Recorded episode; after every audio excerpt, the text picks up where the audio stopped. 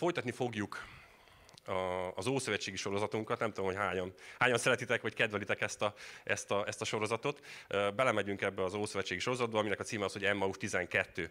És bizonyára tudjátok, hogy ez, ezt úgy szoktam apostrofálni ezt a sorozatot, mint egy, mint egy túra, mint egy ilyen virtuális túra, amit együtt megteszünk Jézus mellé szegődve, vagy hát ő szegédik mellénk, és, és az a Jeruzsálem Emmaus távot, ezt a 12 kilométeres túrát megtesszük vele, és közben tanulunk róla, hogy jobban megismerjük őt, hogy jobban meglássuk őt, és megláthatjuk őt magán az Ószövetség lapjain is.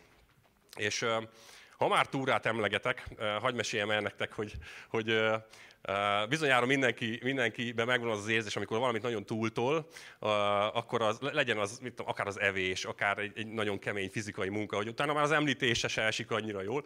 Na hát mi egy XCC után vagyunk is, egy túrát így nagyon óvatosan merem csak emlegetni, tehát így még, még azért, azért még bennünk, bennünk van az a, az, a, az, az élmény, olyanokon mentünk keresztül, és olyan, olyan szinten kicsit túltoltuk ezt, hogy, hogy még az említését is csak így nagyon óvatosan merem. Tehát akkor ez, oké, okay, tudjuk, hogy ez mi, mint, a, mint abba, mint abba mondókába, vagy játékba, ugye ez a fekete-fehér, igen, nem? Na most akkor mi lesz az a szó? Ez a, oké, okay, nem mondom ki, hogy mi lesz az a szó, amit ma nem fogok kimondani. És így, így megyünk akkor ebbe a virtuális tudjátok mibe bele. Na szóval így futunk neki ennek a tanításnak, és fölveszünk a fonalat ismét Dávidtól. Dávidról hallottunk az előző, az előző részben, bár jó régen volt, így talán valamikor nyár elején, közepén, és Dávid és Góliát történetét hallottuk. Láttuk ezt a, ezt a küzdelmet egy kicsit más aspektusból, egy, egy kicsit külső szemlélőként láttuk ezt a, ezt a ezt a párbajt, és megláttuk ennek a párbajnak a szellemi jelentését és a jelentőségét. És nem, nem is akarok erről most túl sokat így, így vissza emlékezni, vagy erről mondani.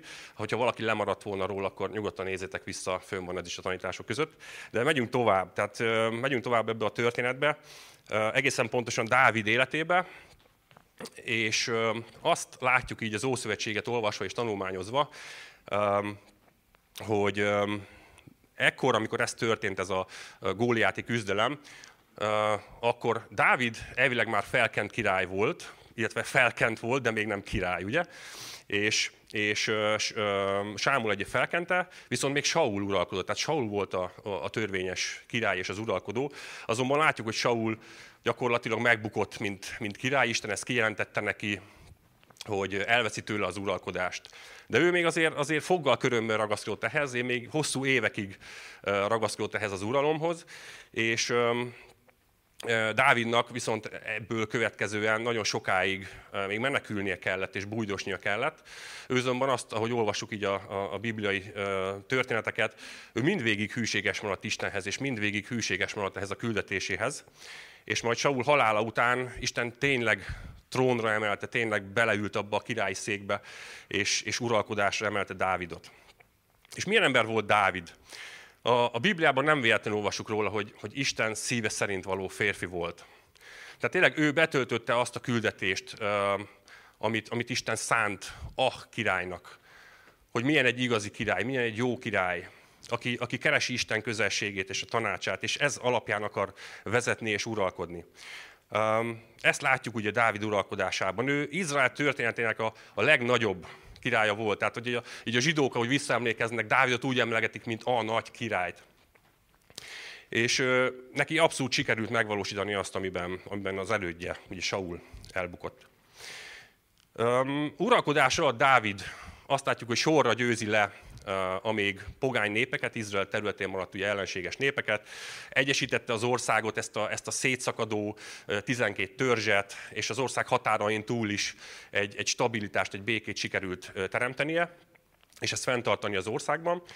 Tehát ebben az időszakban gyakorlatilag Izrael a fénykorát éli. Ugye stabilitás van, jólét van, tényleg ez, ez volt a fénykora Izraelnek. És Dávid ebből a szempontból, tehát ő egy nagyon-nagyon nagyon magasra teszi a lécet. És, és rossz szokásunk a, a, a Biblia hithőseit, és most jelen esetben Dávidról beszélek, egy, egy nagyon magas piedesztára állítani, és azt gondolni, hogy pfú, hát hol vagyok én hozzá képest? Tehát, hogy, hogy Dávid egy felkent király, hatalmas csatákat nyer, és, és, és uralkodik bölcsen, cselekszi Isten akaratát, a háborúba folyton győz, és, és, és, én, és én pont az ellenkezője vagyok. Én nem vagyok ilyen erős, nem vagyok ilyen bölcs, nem vagyok jó vezető. Hát még azt a néhány embert, aki rám van vízba, esetleg még azokat is milyen bénán vezetem, vagy, vagy a családomban, hogy, hogy na, vannak azért handicapek.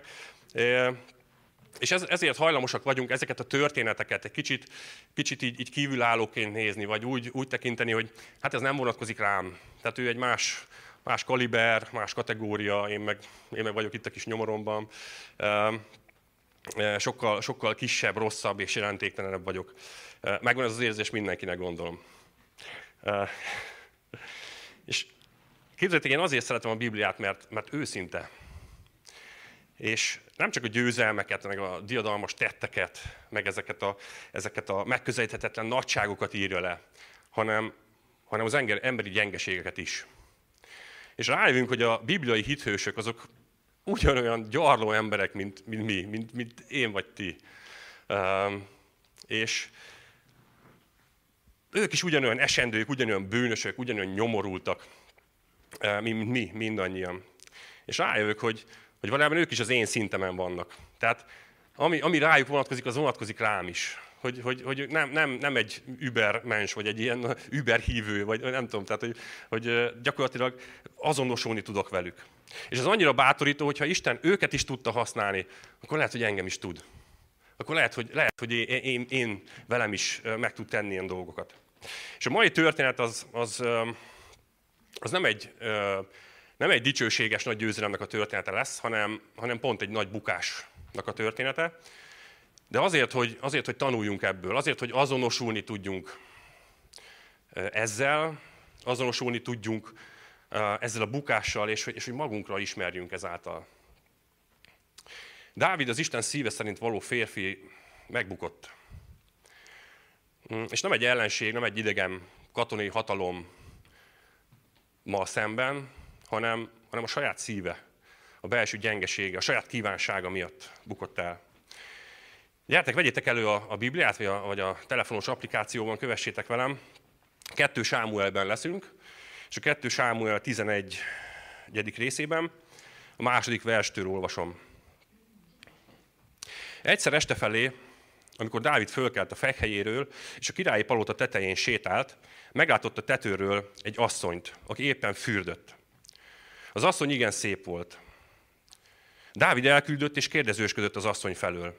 Ezt mondták neki, Becsabéhez, Eliám leánya, a hetita úriás felesége. Akkor követeket küldött Dávid, és magához vitette őt. Az asszony, aki éppen azelőtt tisztult meg tisztátalanságából, bement hozzá, ő pedig vele hált. Azután hazament az asszony. De az asszony teherbe esett. Megüzente hát Dávidnak, teherbe estem.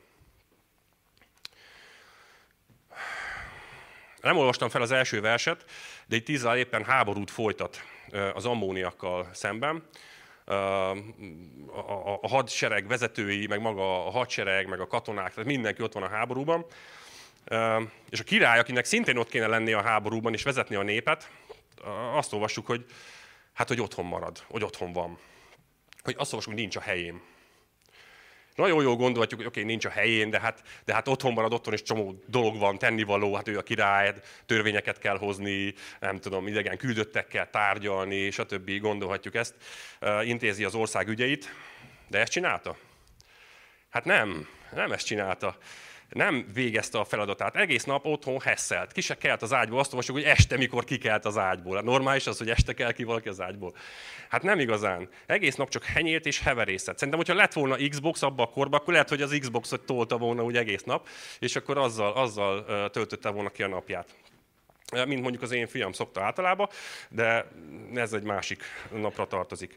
Szóval azt látjuk, hogy, hogy Dávid nincs a helyén, és nem végzi a feladatát. És ez gyakorlatilag a, a bűnnek a meleg ágya, amikor nem vagy a helyeden, és nem végzed a feladatodat. És ehhez párosul a királyi hatalom. Hogy bármi, amit csak megkíván, azt lehetősége van megszerezni.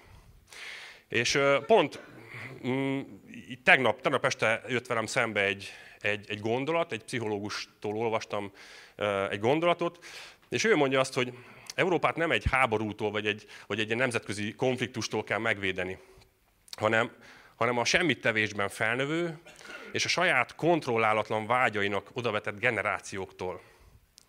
Érzitek ezt, hogy ez mennyire, mennyire, mennyire gyakorlatilag egybevág ezzel? Semmittevés és kontrollálatlan vágyak. Tehát ez gyakorlatilag, amikor, amikor így elszabadulhat a, a gépezet.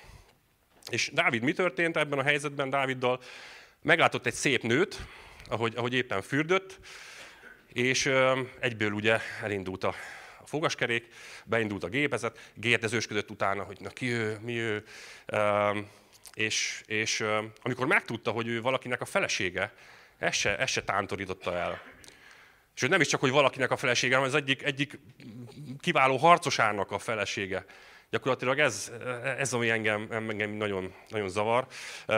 És, és, és Dávidot ez nem zavarta, nem zavartatta magát. Magához rendelt ezt a nőt, magához rendelte Becsabét, és lefeküdt vele.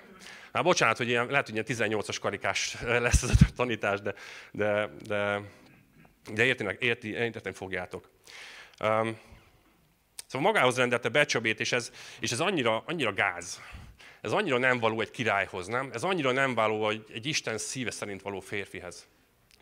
Házasságtörés követett el Dávid. Sőt, hogyha jobban belegondolunk, akkor ez, ez, ez még annál is több. Ez, ez tekinthetjük akár nem erőszaknak is. Ha most gondoljatok bele, hogy, hogy a király, akinek korlátlan hatalma van, magához rendel egy nőt, volt lehetőség azt mondani, hogy nem, nem megyek, hogy, hogy köszi, de kimaradok ebből a játékból? Nem volt ilyen lehetősége egy, ebben a kiszolgáltatott állapotban. Tehát Becsabé simán lehetett volna a, a, a korabeli MeToo mozgalomnak az elindítója, mert gyakorlatilag vele is megtörtént. És ráadásul, ahogy olvassuk tovább a történetet, látjuk, hogy, hogy nem marad folytatás nélkül a történet. Úgy is mondhatom, hogy a kis affér nem múlt el nyom nélkül. És Becsabé az, az teherbe esett. És amit, amit áldott állapotnak szoktunk emlegetni, az most valóban teher, teherként jelent meg náluk, és teherként érkezett. És Dávid az a teher, ez, ez, ez elkezdi egyre jobban nyomasztani. Próbálja menteni a menthetőt. Ezt most nem olvasom föl nektek, de elmondom, hogy nagyjából hogy mit, hogyan, hogyan próbál Dávid itt cselezni és ügyeskedni. Tehát próbálta leplezni a bűnét, hogy ne derüljön ki ez a, ez a kis turpisság, és mondva csináltokkal hazarendelte Uriást.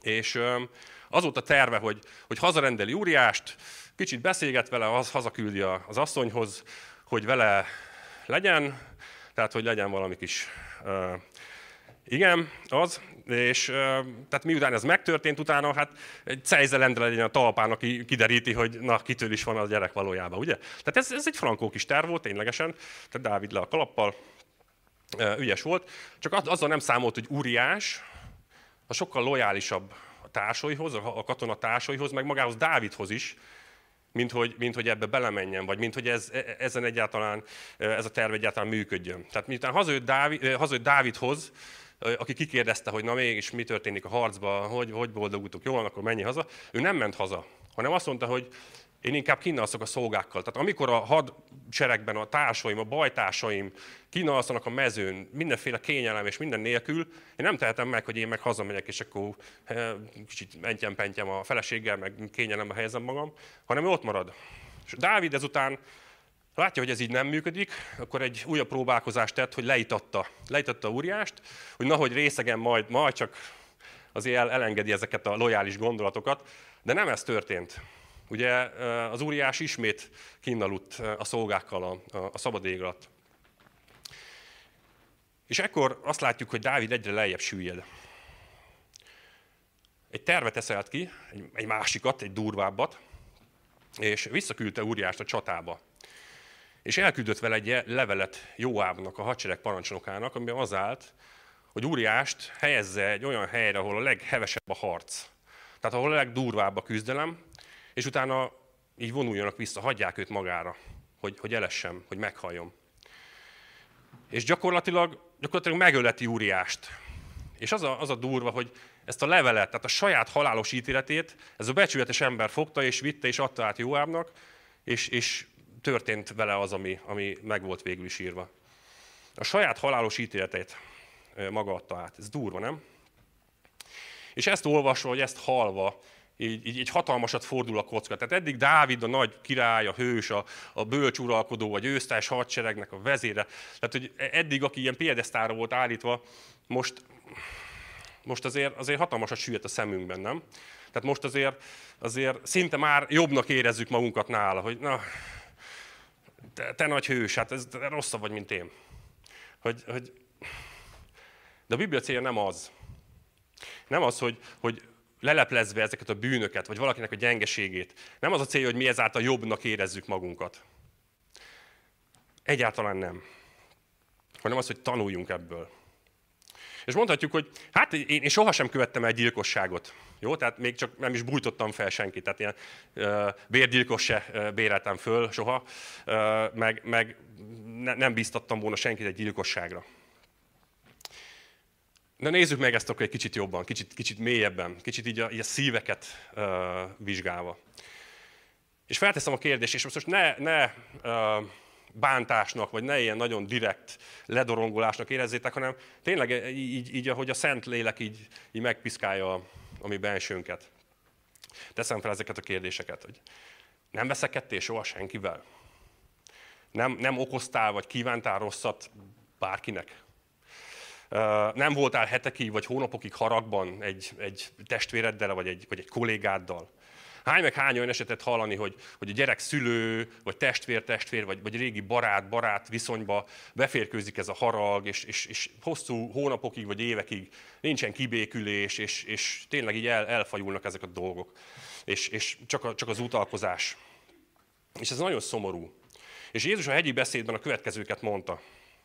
A Máté 5.21-ben azt olvassuk, hogy pontosabban 21-22-es versben, Hallottátok, hogy megmondatott a régieknek, ne ölj, mert aki öl, megérdemli az ítéletet. Én pedig azt mondom nektek, hogy aki haragszik testvérére, megérdemli az ítéletet. Valaki még ártatlannak érzi magát? És Jézus itt, itt valódi isteni hatalommal beszélt, és, és tanított minket arról, hogy, hogy, hogy a törvény valódi értelmét meglássuk és megértsük. Tehát Isten törvénye ugyanis a szívnek a törvénye. A gyilkosság nem az, amikor valaki pisztolyt ragad, és akkor lelövi a másikat. Hanem a gyilkosság, vagy oké, mondhatnák más halálnemet is, tehát kést is ragadhatsz, és beledöföd a másikba, jó? Tehát ugye vonatkoztassunk el. Tehát nem ez a, a cselekedet maga a gyilkosság, hanem a, ez már csak egy következmény. A következménye annak, hogy, hogy a szívben elindult egy harag, elindult egy gyűlölet, és aminek nem mondtunk nemet, aminek nem parancsoltunk ájt. Ugyanis a szívben indul el az indulat. Ott jelenik meg a harag, ott jelenik meg az ártó szándék. És a, a késnél vagy a pisztolynál az már csak a folyamat vége. Isten azonban az egész folyamatot látja és értékeli, és már az indulásnál azt mondja, hogy állj. És Kérdezzük, hogy, kérdezhetjük, hogy nem szabad haragudni?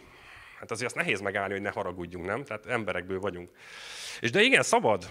Ez a, maga Pál tanított erről az Efezusi levélből, és azt mondja, hogy haragudhattok, de ne védkezzetek. Hogy a nap ne menjen le haragotokkal. Helyet se adjatok az ördögnek. Jézus itt azt a, azt a haragot tiltja meg, ami, ami háborog, és nem hajlandó lenyugodni. Azt a haragot, ami, ami nem hajlandó megbocsájtani, nem hajlandó ezt elengedni. Azt a haragot, amely, amely bosszút akar. És ez már gyűlölet.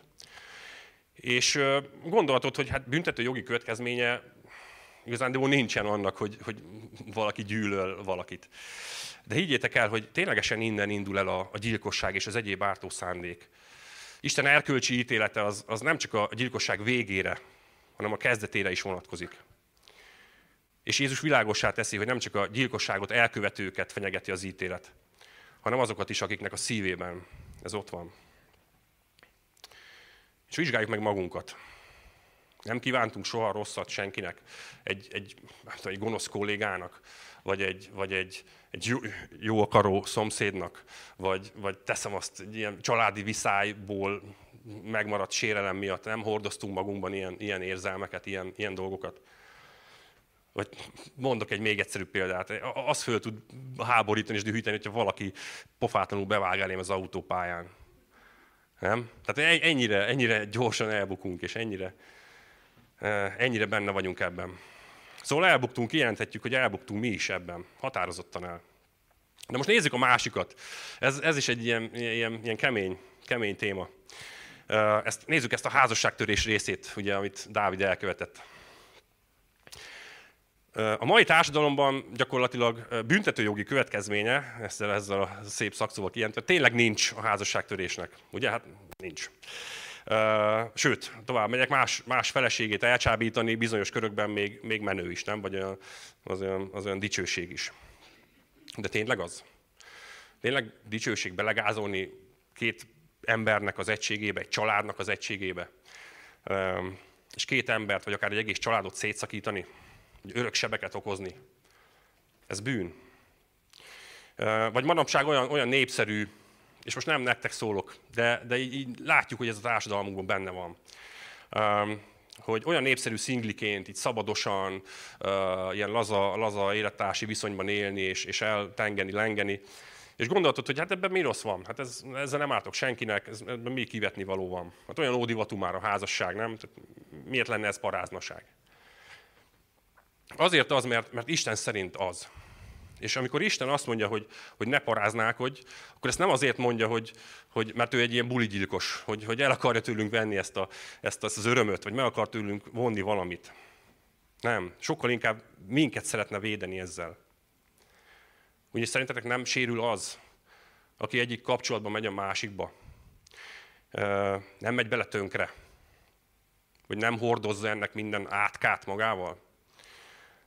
Vagy nem mennek bele tönkre a gyermekek? Az, hogy ilyen csonka-bonka családokba vergődnek egyikből a másikba. De ez az egyik része. És mondhatjuk, hogy na ja, én azért hát nem követtem el házasságtörést. Tehát ez, ez a kategória rám nem vonatkozik. Én nem követtem nem, nem élek parázna kapcsolatban, nem, nem követtem el házasságtörést. Hát hogy mondjam vannak olyanok, akik, akik csak az, akiket csak az tart vissza a házasságtöréstől, vagy a félrelépéstől, mert félnek a lebukástól, félnek a következményeitől. De a szívükben rendszeresen követnek el házasságtörést. És így az internet világában meg aztán tudjuk, hogy gyakorlatilag minden lehetséges. És, és mindenféle vágyat ki lehet elégíteni. És hány meg hány férfi testvére van ebben a bűnben, meg a pornónak a rabságában. És ez is bűn, ez is házasságtörés, ki kell mondani, mert, mert darabja töri a, darabjaira töri a kapcsolatot, megfertőzi az intimitást, sérül benne az ember, és sérül a kapcsolat is. És aki ebben benne van, az, az tudna erről igazán mesélni. És ismét hozom Jézusnak a szavait, a Máté 5-ből. Hallottátok, hogy megmondatott, ne paráználkodj. Én pedig azt mondom nektek, aki kívánsággal tekint egy asszonyra, már paráznaságot követett el vele a szívében. Hát férfi társaim, nem kérem, hogy tegyük fel a kezünket, akik, akik már voltak ebben a cipőben. Jó, mert, mert szerintem egyértelmű, hogy, hogy mindannyian, mindannyian benne vagyunk ebben. És fontos megérteni, hogy, hogy Jézus nem azt mondja, hogy ez a, ez a fizikai, tehát a testi házasságtörés és a szívben ez a gondolati síkon elkövetett házasságtörés, ez egyenlő. Tehát nem, nem ezt mondja. Viszont ugyanúgy, ahogy a, a szívből indult el, ugye a gyilkosság példájából, a szívből indult el a vágy, a harag, a stb. És a, a, az a gyilkos, kéz, a ké, gyilkos kés a kézben, az már csak a vége volt a folyamatnak. Ez is egy ugyanígy ennek analógiájaként. Ha hagyjuk a szívünkben fel növelkedni ezt a, ezt a, ezt a vágyat, ezt, a, ezt az indulatot, akkor, akkor ugyanott kötünk ki. Hogyha hagyjuk magunkon eluralkodni, és hogyha végén, illetve hát, hogyha adódik egy lehetőség, akkor gyakorlatilag ott leszünk, mint, mint Dávid volt, aki nem volt a helyén, a tetőn sétálgatva meglátott egy szép nőt, és belement, és elbukott, igaz? És nem tudott nemet mondani. Fontos, hogy lássuk, hogy, hogy ez egy folyamat. Elindul azzal, hogy meglátsz valakit, vagy, vagy gondol, ilyen egy gondolat. És tudjuk, és lássuk, hogy ekkor még van lehetőségünk nemet mondani. Hogy ez egy döntés. Tudjuk, hogy van döntésünk. Másként mondom, tudd, hogy van döntésed. Az, hogy mi jön, mi jön szembe velünk, mit látunk meg, vagy milyen gondolat érkezik a fejünkbe, arról nem tehetünk, mert nem, nem lehet ezt kivédeni. De hogy ennek, ezt hagyjuk-e magunkba felnövekedni, hagyjuk-e, hogy eluralkodjon bennünk, az ellen már dönthetünk. És dönts úgy, hogy nem folytatod. Ne bukj el úgy, mint Dávid. Na de térjünk is vissza Dávidhoz. És a, a 26-os verstől így olvassuk. Amikor meghallotta Úriás felesége, hogy meghalt a férje, Úriás, elsíratta az urát. A gyász letelte után érte küldött Dávid, Palotájába vitette, az pedig a felesége lett, és fiút szült neki.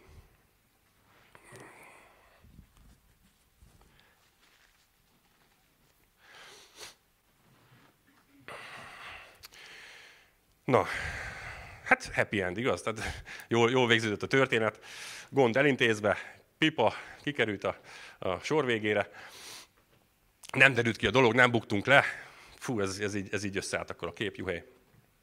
Semmi nem tűnt fel, gyász letelte után Dávid magához rendelte az asszonyt, és, és feleségül vette, még, még kvázi szentesítette is ezt a, ezt a frigyet. Hát ez tök jó. Kívülről, kívülről így, így ez látszódott Dávidról, nem? Tehát a külső kép az ez. Fú, hát ez egy, ez egy micsoda, micsoda remek, egy király. Itt van a szegény vitéz bajtása, meghalt, és hogy gondoskodik az árván maradt, vagy özvegyen maradt asszonyról, és hogy terhes, hát még akkor a, a fiút is, hogy nem maradjon árván. Tehát feleségül vette Becsabét, és, és tényleg, fú, hát ez, ez mekkora, mekkora egy, egy, egy bölcs, és egy, és egy jószívű, micsoda egy király. Most a mi, a mi síkunkra le, le, le, le transformálva ezt a dolgot, gondolhatja rólunk azt, hogy fú, micsoda egy, micsoda egy derékember, mennyi jót tesz itt a, a közösségében, vagy, a, vagy a, a lakóhelyén, tényleg mindenkinek segít, és önkéntes munkákat vállal, és, és, és dolgozik a gyülekezetben, és, és, és tényleg fú, de szuper. És közben meg lehet, hogy ez az, amit kívülről látunk, és közben meg az, az történik, hogy lehet, hogy haragot tart a, a testvérével, vagy, vagy, vagy nem tud megbocsátani valami bűnt, vagy, vagy teszem azt, egy titkos viszonyt folytat, vagy, vagy tök mindegy, valami más módon házasságot tör. És az legyen ez férfi vagy nő, ettől vonatkoztassunk el. Nincsen, nincsen ilyen az életünkben? Nincs az, amikor, amikor nem egyezik a kép, a kívülről alkotott látható kép, meg ami, ami itt mélyen a szívünkben van. És azt olvassuk, hogy de az Úrnak nem tetszett, amit Dávid elkövetett. Nem tetszett, mert, mert tudta, hogy, hogy ez a sötét titok, ez a bűn, ez tönkreteszi őt. Tudta, hogy ez a bűn, ez megkötözi. Tudta, hogy, hogy a színfalak mögött Dávidot mardosta a bűntudat, és, és szabadulni akar, de, de kialakult egy kép, kialakult ez a, ez a, ez a kirakat, és ezt nem merte, nem merte megbolygatni, nem merte ezt, ezt így meg, megtörni. Nem tudott, és nem, nem mert kijönni a színfalak mögül. És lehet hogy, lehet, hogy te is így vagy, vagy lehet, hogy nyilván, aki itt van személyesen, az, az biztos, hogy nincs ilyen helyzetben. De lehet, hogy valaki, aki ezt hallja, az, az lehet, hogy pont ilyen, ilyen szituációban van. Lehet, hogy, hogy jelez a lelkiismereted, hogy te is beleragadtál egy ilyen, ilyen bűnös dologba, egy élethelyzetbe, egy, egy bűnbe, és nincs erőt kijönni. Nincs erőt kijönni a fényre. Inkább a sötétségben rejtőzködsz, és, és tudod, hogy ez, ez egyre több erőt és energiádat szívja el és megkötöz. És tudod, hogy ez, hogy ez, ez hosszú távon teljesen tönkre tesz. De figyeljetek, Isten ki akar rántani ebből az állapotból. És ezt honnan tudom? Hát a folytatásból. És most már remélem, hogy, hogy lesz egy ilyen éve ennek a tanításnak, mert eddig elég mélyre süllyedtünk, nem? Mindenki látom, hogy full depressziós és így rányomódott a, ez az üzenet, de hogy, de lesz, lesz, ebből, lesz ebből kiút, jó? Tehát, hogy, hogy bízatok. És folytassuk a 2 Sámuel 12-vel, tehát a következő fejezetre ugrunk, és az első néhány verset olvassuk el közösen. Azt olvassuk, hogy az Úr elküldte Dávidhoz Nátánt. Az bement hozzá, és ezt mondta neki. Volt egy városban két ember, egy gazdag, meg egy szegény. Hát ez nem volt akkor nagy város. egy városban két. Na, komolyságot. Na. A gazdagnak igen sok juha és marhája volt. A szegénynek nem volt egyebe, csak egy báránykája. Azt is pénzen vette. Táplálgatta, és a gyermekeivel együtt nőtt fel nála. A falatjából evett, poharából ivott, és az ölében feküdt, mintha csak a leánya lett volna. Egyszer egy utas érkezett a gazdag emberhez, de ez sajnálta maga ihuai és marhái közül hozatni, hogy elkészítse a hozzáérkezett vándornak. Ezért elvette a szegény ember bárányát, és azt készítette el annak, aki hozzáérkezett. Dávid nagy haragra lobbant az ellen az ember ellen, és ezt mondta Nátánnak. Az élő úra mondom, hogy halálfi az az ember, aki ezt elkövette. A bárányért négyszer annyit kell fizetnie, mivel ezt tette, és mivel könyörtelen volt. Hetedik vers. Akkor ezt mondta Nátán Dávidnak. Te vagy az az ember. És olvashatnánk ezt a történetet így is, hogy te vagy az az ember. Én nagyon sokáig úgy, úgy értelmeztem ezt a, ezt a történetet, hogy, hogy, hogy bement Nátán Dávidhoz, és, a, és, így, és így lett dorongolt, hogy figyelj, tudom, mit tettél nem, tavaly nyáron, tudom, mit tettél ezzel a szerencsétlen asszonyjal, tudom, mit követtél el, hogy milyen bűnt bementél bele, hogy megöletted a szerencsétlennek a férjét, csak azért, hogy leplez magad. És én ezt, én ezt így olvastam, hogy bemegy és ledorongolja, hogy, hogy ez, ez egyszerűen gusztustalan, amit elkövettél, milyen királynak képzette magad, milyen ember vagy te. És én ezt, ezt, ezt, ezt valamiért, ez nekem, nekem így jött le, hogy pff, helyre kellett tenni ezt a, ezt a Dávidot. Igen, meg kellett neki mondani, keményen. Mostanában kezdem megérteni, hogy, hogy ez a beszélgetés, ez, ez sokkal inkább egy, egy, egy, egy kegyelmes, egy baráti, egy, egy segítő üzenet volt, semmint egy, egy földbe döngölő, egy, egy megalázó, egy elítélő üzenet. Sokkal inkább tényleg így, így kegyelmesen hangzott el, hogy figyelj Dávid, te vagy az az ember. És annyira, annyira tetszik, hogy, hogy csak elmondott egy történetet, egyszerűen és, és szeretettel, és ez Dávidnál áttörte a falakat. És, és Isten annyira jó, annyira jól ismer minket. Tudja, hogy, tudja, hogy ilyenek vagyunk. Hogyha valaki szeretet nélkül, és így ledorongolóan, és, és hogy ő megmondja keményen az igazat, hogy, hogy szembesül, szembesít minket a hibáinkkal, a bukásunkkal, akkor egyszerűen így bezárkózunk. Én nem tudom, nők, nők társaim, ti hogy vagytok, mi férfiak szerintem nagyon, nagyon így működünk. Nagyon nem szeretjük ezt így megkapni telőbe az arcunkba, hogy ez a hibád, változ meg. Vagy e, ez, ezt és ezt követted el. És ez milyen gáz. Tehát ezt, ezt így nem, nem nagyon szeretjük így befogadni. Tehát ne, nem is jön át, szerintem így, így a burok ezt így levédi. Mert, mert tagadunk és ellenkezünk. Nem szeretjük, hogyha szembesítenek, meg ledorongolnak. Isten azonban ilyen kegyelmesen és ilyen szeretettel közelít hozzánk. És a döntést azt nem, nem ránk erőlteti, hanem segít azt meghozni. És ezért azt kérem, hogy, hogy legyünk ilyen nátánok. Legyünk olyanok, mint Nátán. Hogy mondjunk el egy történetet, de azt tényleg azt, azt szeretettel, azt, azt kegyelemmel, azt, azt megértéssel. Sőt, jobban mond, jobban mondom, ne is, ne is egy történetet mondjuk el, hanem mondjuk el, mondjuk el a saját, saját történetünket, a saját életünkből vett példából. Mondjuk el a saját bukásunkat, vagy a saját gyengeségünket. És, és remélhetőleg mondjuk el a helyreállásunkat is. És legyünk, legyünk ilyen élő bizonyságtétel, amiből, amiből mások is tudnak tanulni, és amiből mások is épülhetnek.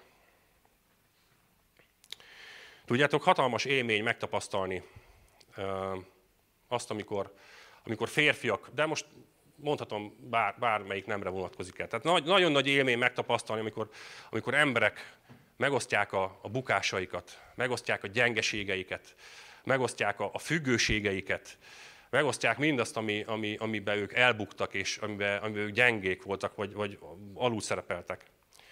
És ezt higgyétek el, hogy ez, ezáltal bátorságot adnak a többi embernek bátorságot adnak, hogy, hogy ők is szembenézzenek, és felvállalják a saját gyengeségüket, vagy a saját bukásukat, a saját ö, ö, bűnüket, vagy akármit. Annyira jó látni, hogy, hogy ennek hatására tényleg így, így életek megváltoznak, és kihozzák a fényre, megmerik vallani ők is a, ezeket a küzdelmeiket, hogy miben vannak éppen, vagy a gyengeségüket, vagy a bűneiket. És annyira jó látni, amikor, amikor így, így elindulnak a gyógyulás útján. És én, és én köszönöm minden bátor embernek, aki ezt így megmeri lépni, aki ezt megmeri tenni. Nem feltétlenül kell ideálni, és, és ezt így, így, így mindenkinek elmondani, de kis közösségekben, baráti kapcsolatokban, házi csoportokban. Annyira, annyira építő, amikor ezt így, így, így megmerünk nyílni, és elmerjük mondani, hogy figyelj, én ezzel küzdök. Hogy figyelj, ez, ez van az életemben. Figyelj, én elbuktam. Figyelj, függőségem van. Vagy bármit. És ez, ez segít a többieknek is. És, és emlegettem ezt a túrát a, a, a tanítás elején, ezt az XCC-t, ott nekem egy ilyen élményem volt, hogy ezt megtapasztaltam, ennek a, ennek a, ennek a bizonyságoknak az építő erejét. És higgyétek el, hogy, a, hogy az erények puffogtatása helyett építőbb megvalani egy bukást, egy bűnt, mert az, az felszabadít az, elől, az alól a hamis képzet alól, hogy, hogy, hogy rajtam kívül mindenki tökéletes. És csak én vagyok ilyen gyenge és tökéletlen. És remélem értitek, nem azt mondom, hogy, hogy, hogy erényt kovácsoljunk a bűnből, vagy hogy így, így, így felvágva, vagy dicsekedve mondjuk ezt. Nem, alázattal, és, és tényleg őszintén megvalva, hogy ezzel, hogy ezzel küzdünk. Legyünk ilyen nátánok. Mondjunk el egy történetet szeretettel.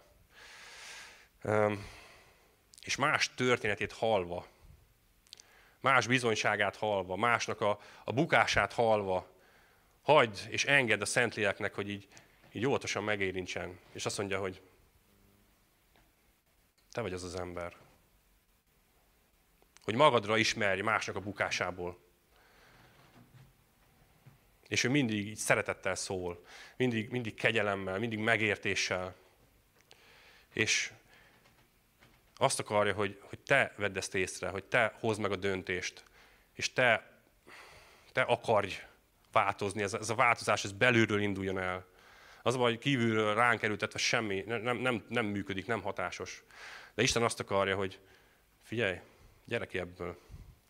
Te vagy az az ember.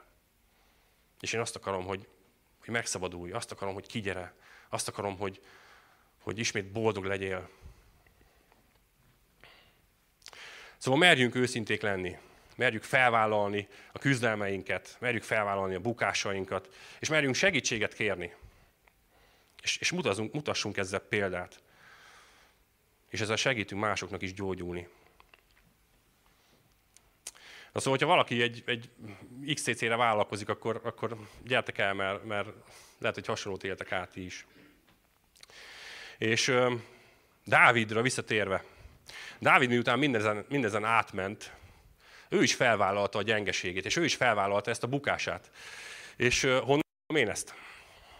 Hát nagyon egyszerű, nem olvasnánk különben a Sámuel könyvéből, meg a Zsoltára könyvéből, hanem, hanem jó esetben Dávid ezt így eltusolta volna, vagy azt mondta, hogy hát figyelj, ezt még véletlenül se írjátok bele a történetkönyvekbe, ezt nem akarok ezzel büszkékedni, ezt, ezt, ezt inkább, inkább felejtsük el. Ugye? Hány ilyen, hány ilyen ö, ókori birodalomnak, meg ilyen nagy uralkodónak a, a, a, az életéből szándékosan kihagyták ezeket a vesztes csatákat, kihagyták a, a, a bukásaikat, mert hogy nehogy már arra emlékezzen az utókor, hogy én milyen gáz voltam, hanem tényleg csak győztes, a, a, a nagyon, nagyon, nagyon menő dolgokat. Dávid ezt fölvállalta. Nem titkolta el. Ez ezért van benne a Bibliában, hogy tanuljunk belőle. De hagyd mondjak el még egy nagyon fontos dolgot. Ha csak eddig hallottátok volna a történetet, vagy a tanítást, akkor, akkor csak fél, fél üzenet lett volna, vagy csak nagyon, nagyon fél uh, eredményt érnénk el. Az hogy, az, hogy felvállaljuk a hibáinkat, felvállaljuk a bukásainkat, felvállaljuk a bűneinket, az csak az első lépés. De a gyógyuláshoz nem elég. Ez csak arra elég, hogy így, így kihozzuk a fényre. De meg kell, meg kell vallani ezt a bűnt, és meg kell tisztulnunk a bűnből. Ez, ez nem, egy, nem egy ilyen önsegélyező kör, hogy ezt elmondjuk, és akkor ha. És sokan belesnek ebbe a hibába ilyen különböző szervezetek, meg, meg egyéb ö, nem keresztény, vagy nem Isten kereső közösségek, hogy, hogy ö, érzik az irányt, és, és látják, hogy oké, okay, ez, ez, ez lehet, hogy ez ö, tényleg ez kell, de, de ez csak fél munka. Tehát ha csak valaki addig jut el, hogy ezt felismerem, és, és ezt megosztom, és segítséget kérek, az még nem elég. Kell a felismerés, de utána kell az alázat és a megtört szív. És utána mindig Istenhez kell jönni. És ezt teszi Dávid is. És így megyünk tovább ebben a, ebben a történetben, és olvassuk Dávidtól az 51. Zsoltárt. Az 51. Zsoltár az egy, az egy ima, amit pont azután mondott el Dávid, miután, miután megtörtént ez az egész ez az egész bűn, ez az egész gyötrődés, amin keresztül ment, és utána Nátánnal való, való beszélgetése. Az 51. Zsoltár az egy megtört szívnek az esdeklése, így bűnbocsánatért, és szabadításért, és helyreállításért. És ez az ima, ima ez, ez szívből jött. És szerintem közel 3000 éve ez, ez, ez bűnösöknek a, a, az imája lehet. És, és mindmáig szívből szól. Sok ember szájából is. Gyertek, olvassuk el ezt az 51. Zsoltárt. Annak is a harmadiktól a 15. versig fel fogom nektek olvasni. Tehát 51. Zsoltár. Könyörülj rajtam kegyelmeddel, Istenem, töröld el hűtlenségemet nagy irgalmaddal. Teljesen mosd le rólam bűnömet, és vétkemtől tisztíts meg engem. Mert tudom, hogy hűtlen voltam, és vétkem mindig előttem van. Egyedül ellened vétkeztem, azt tettem, amit rossznak látsz. Ezért igazad van, ha szólsz, és jogos az ítéleted. Lásd, én bűnben születtem, anyám vétekben fogant engem. Te pedig a szívben levő igazságot kedveled, és a bölcsesség titkaira tanítasz engem. Tisztíts meg izsóppal, és tiszta leszek. Most meg engem, és fehér leszek, mint a hó.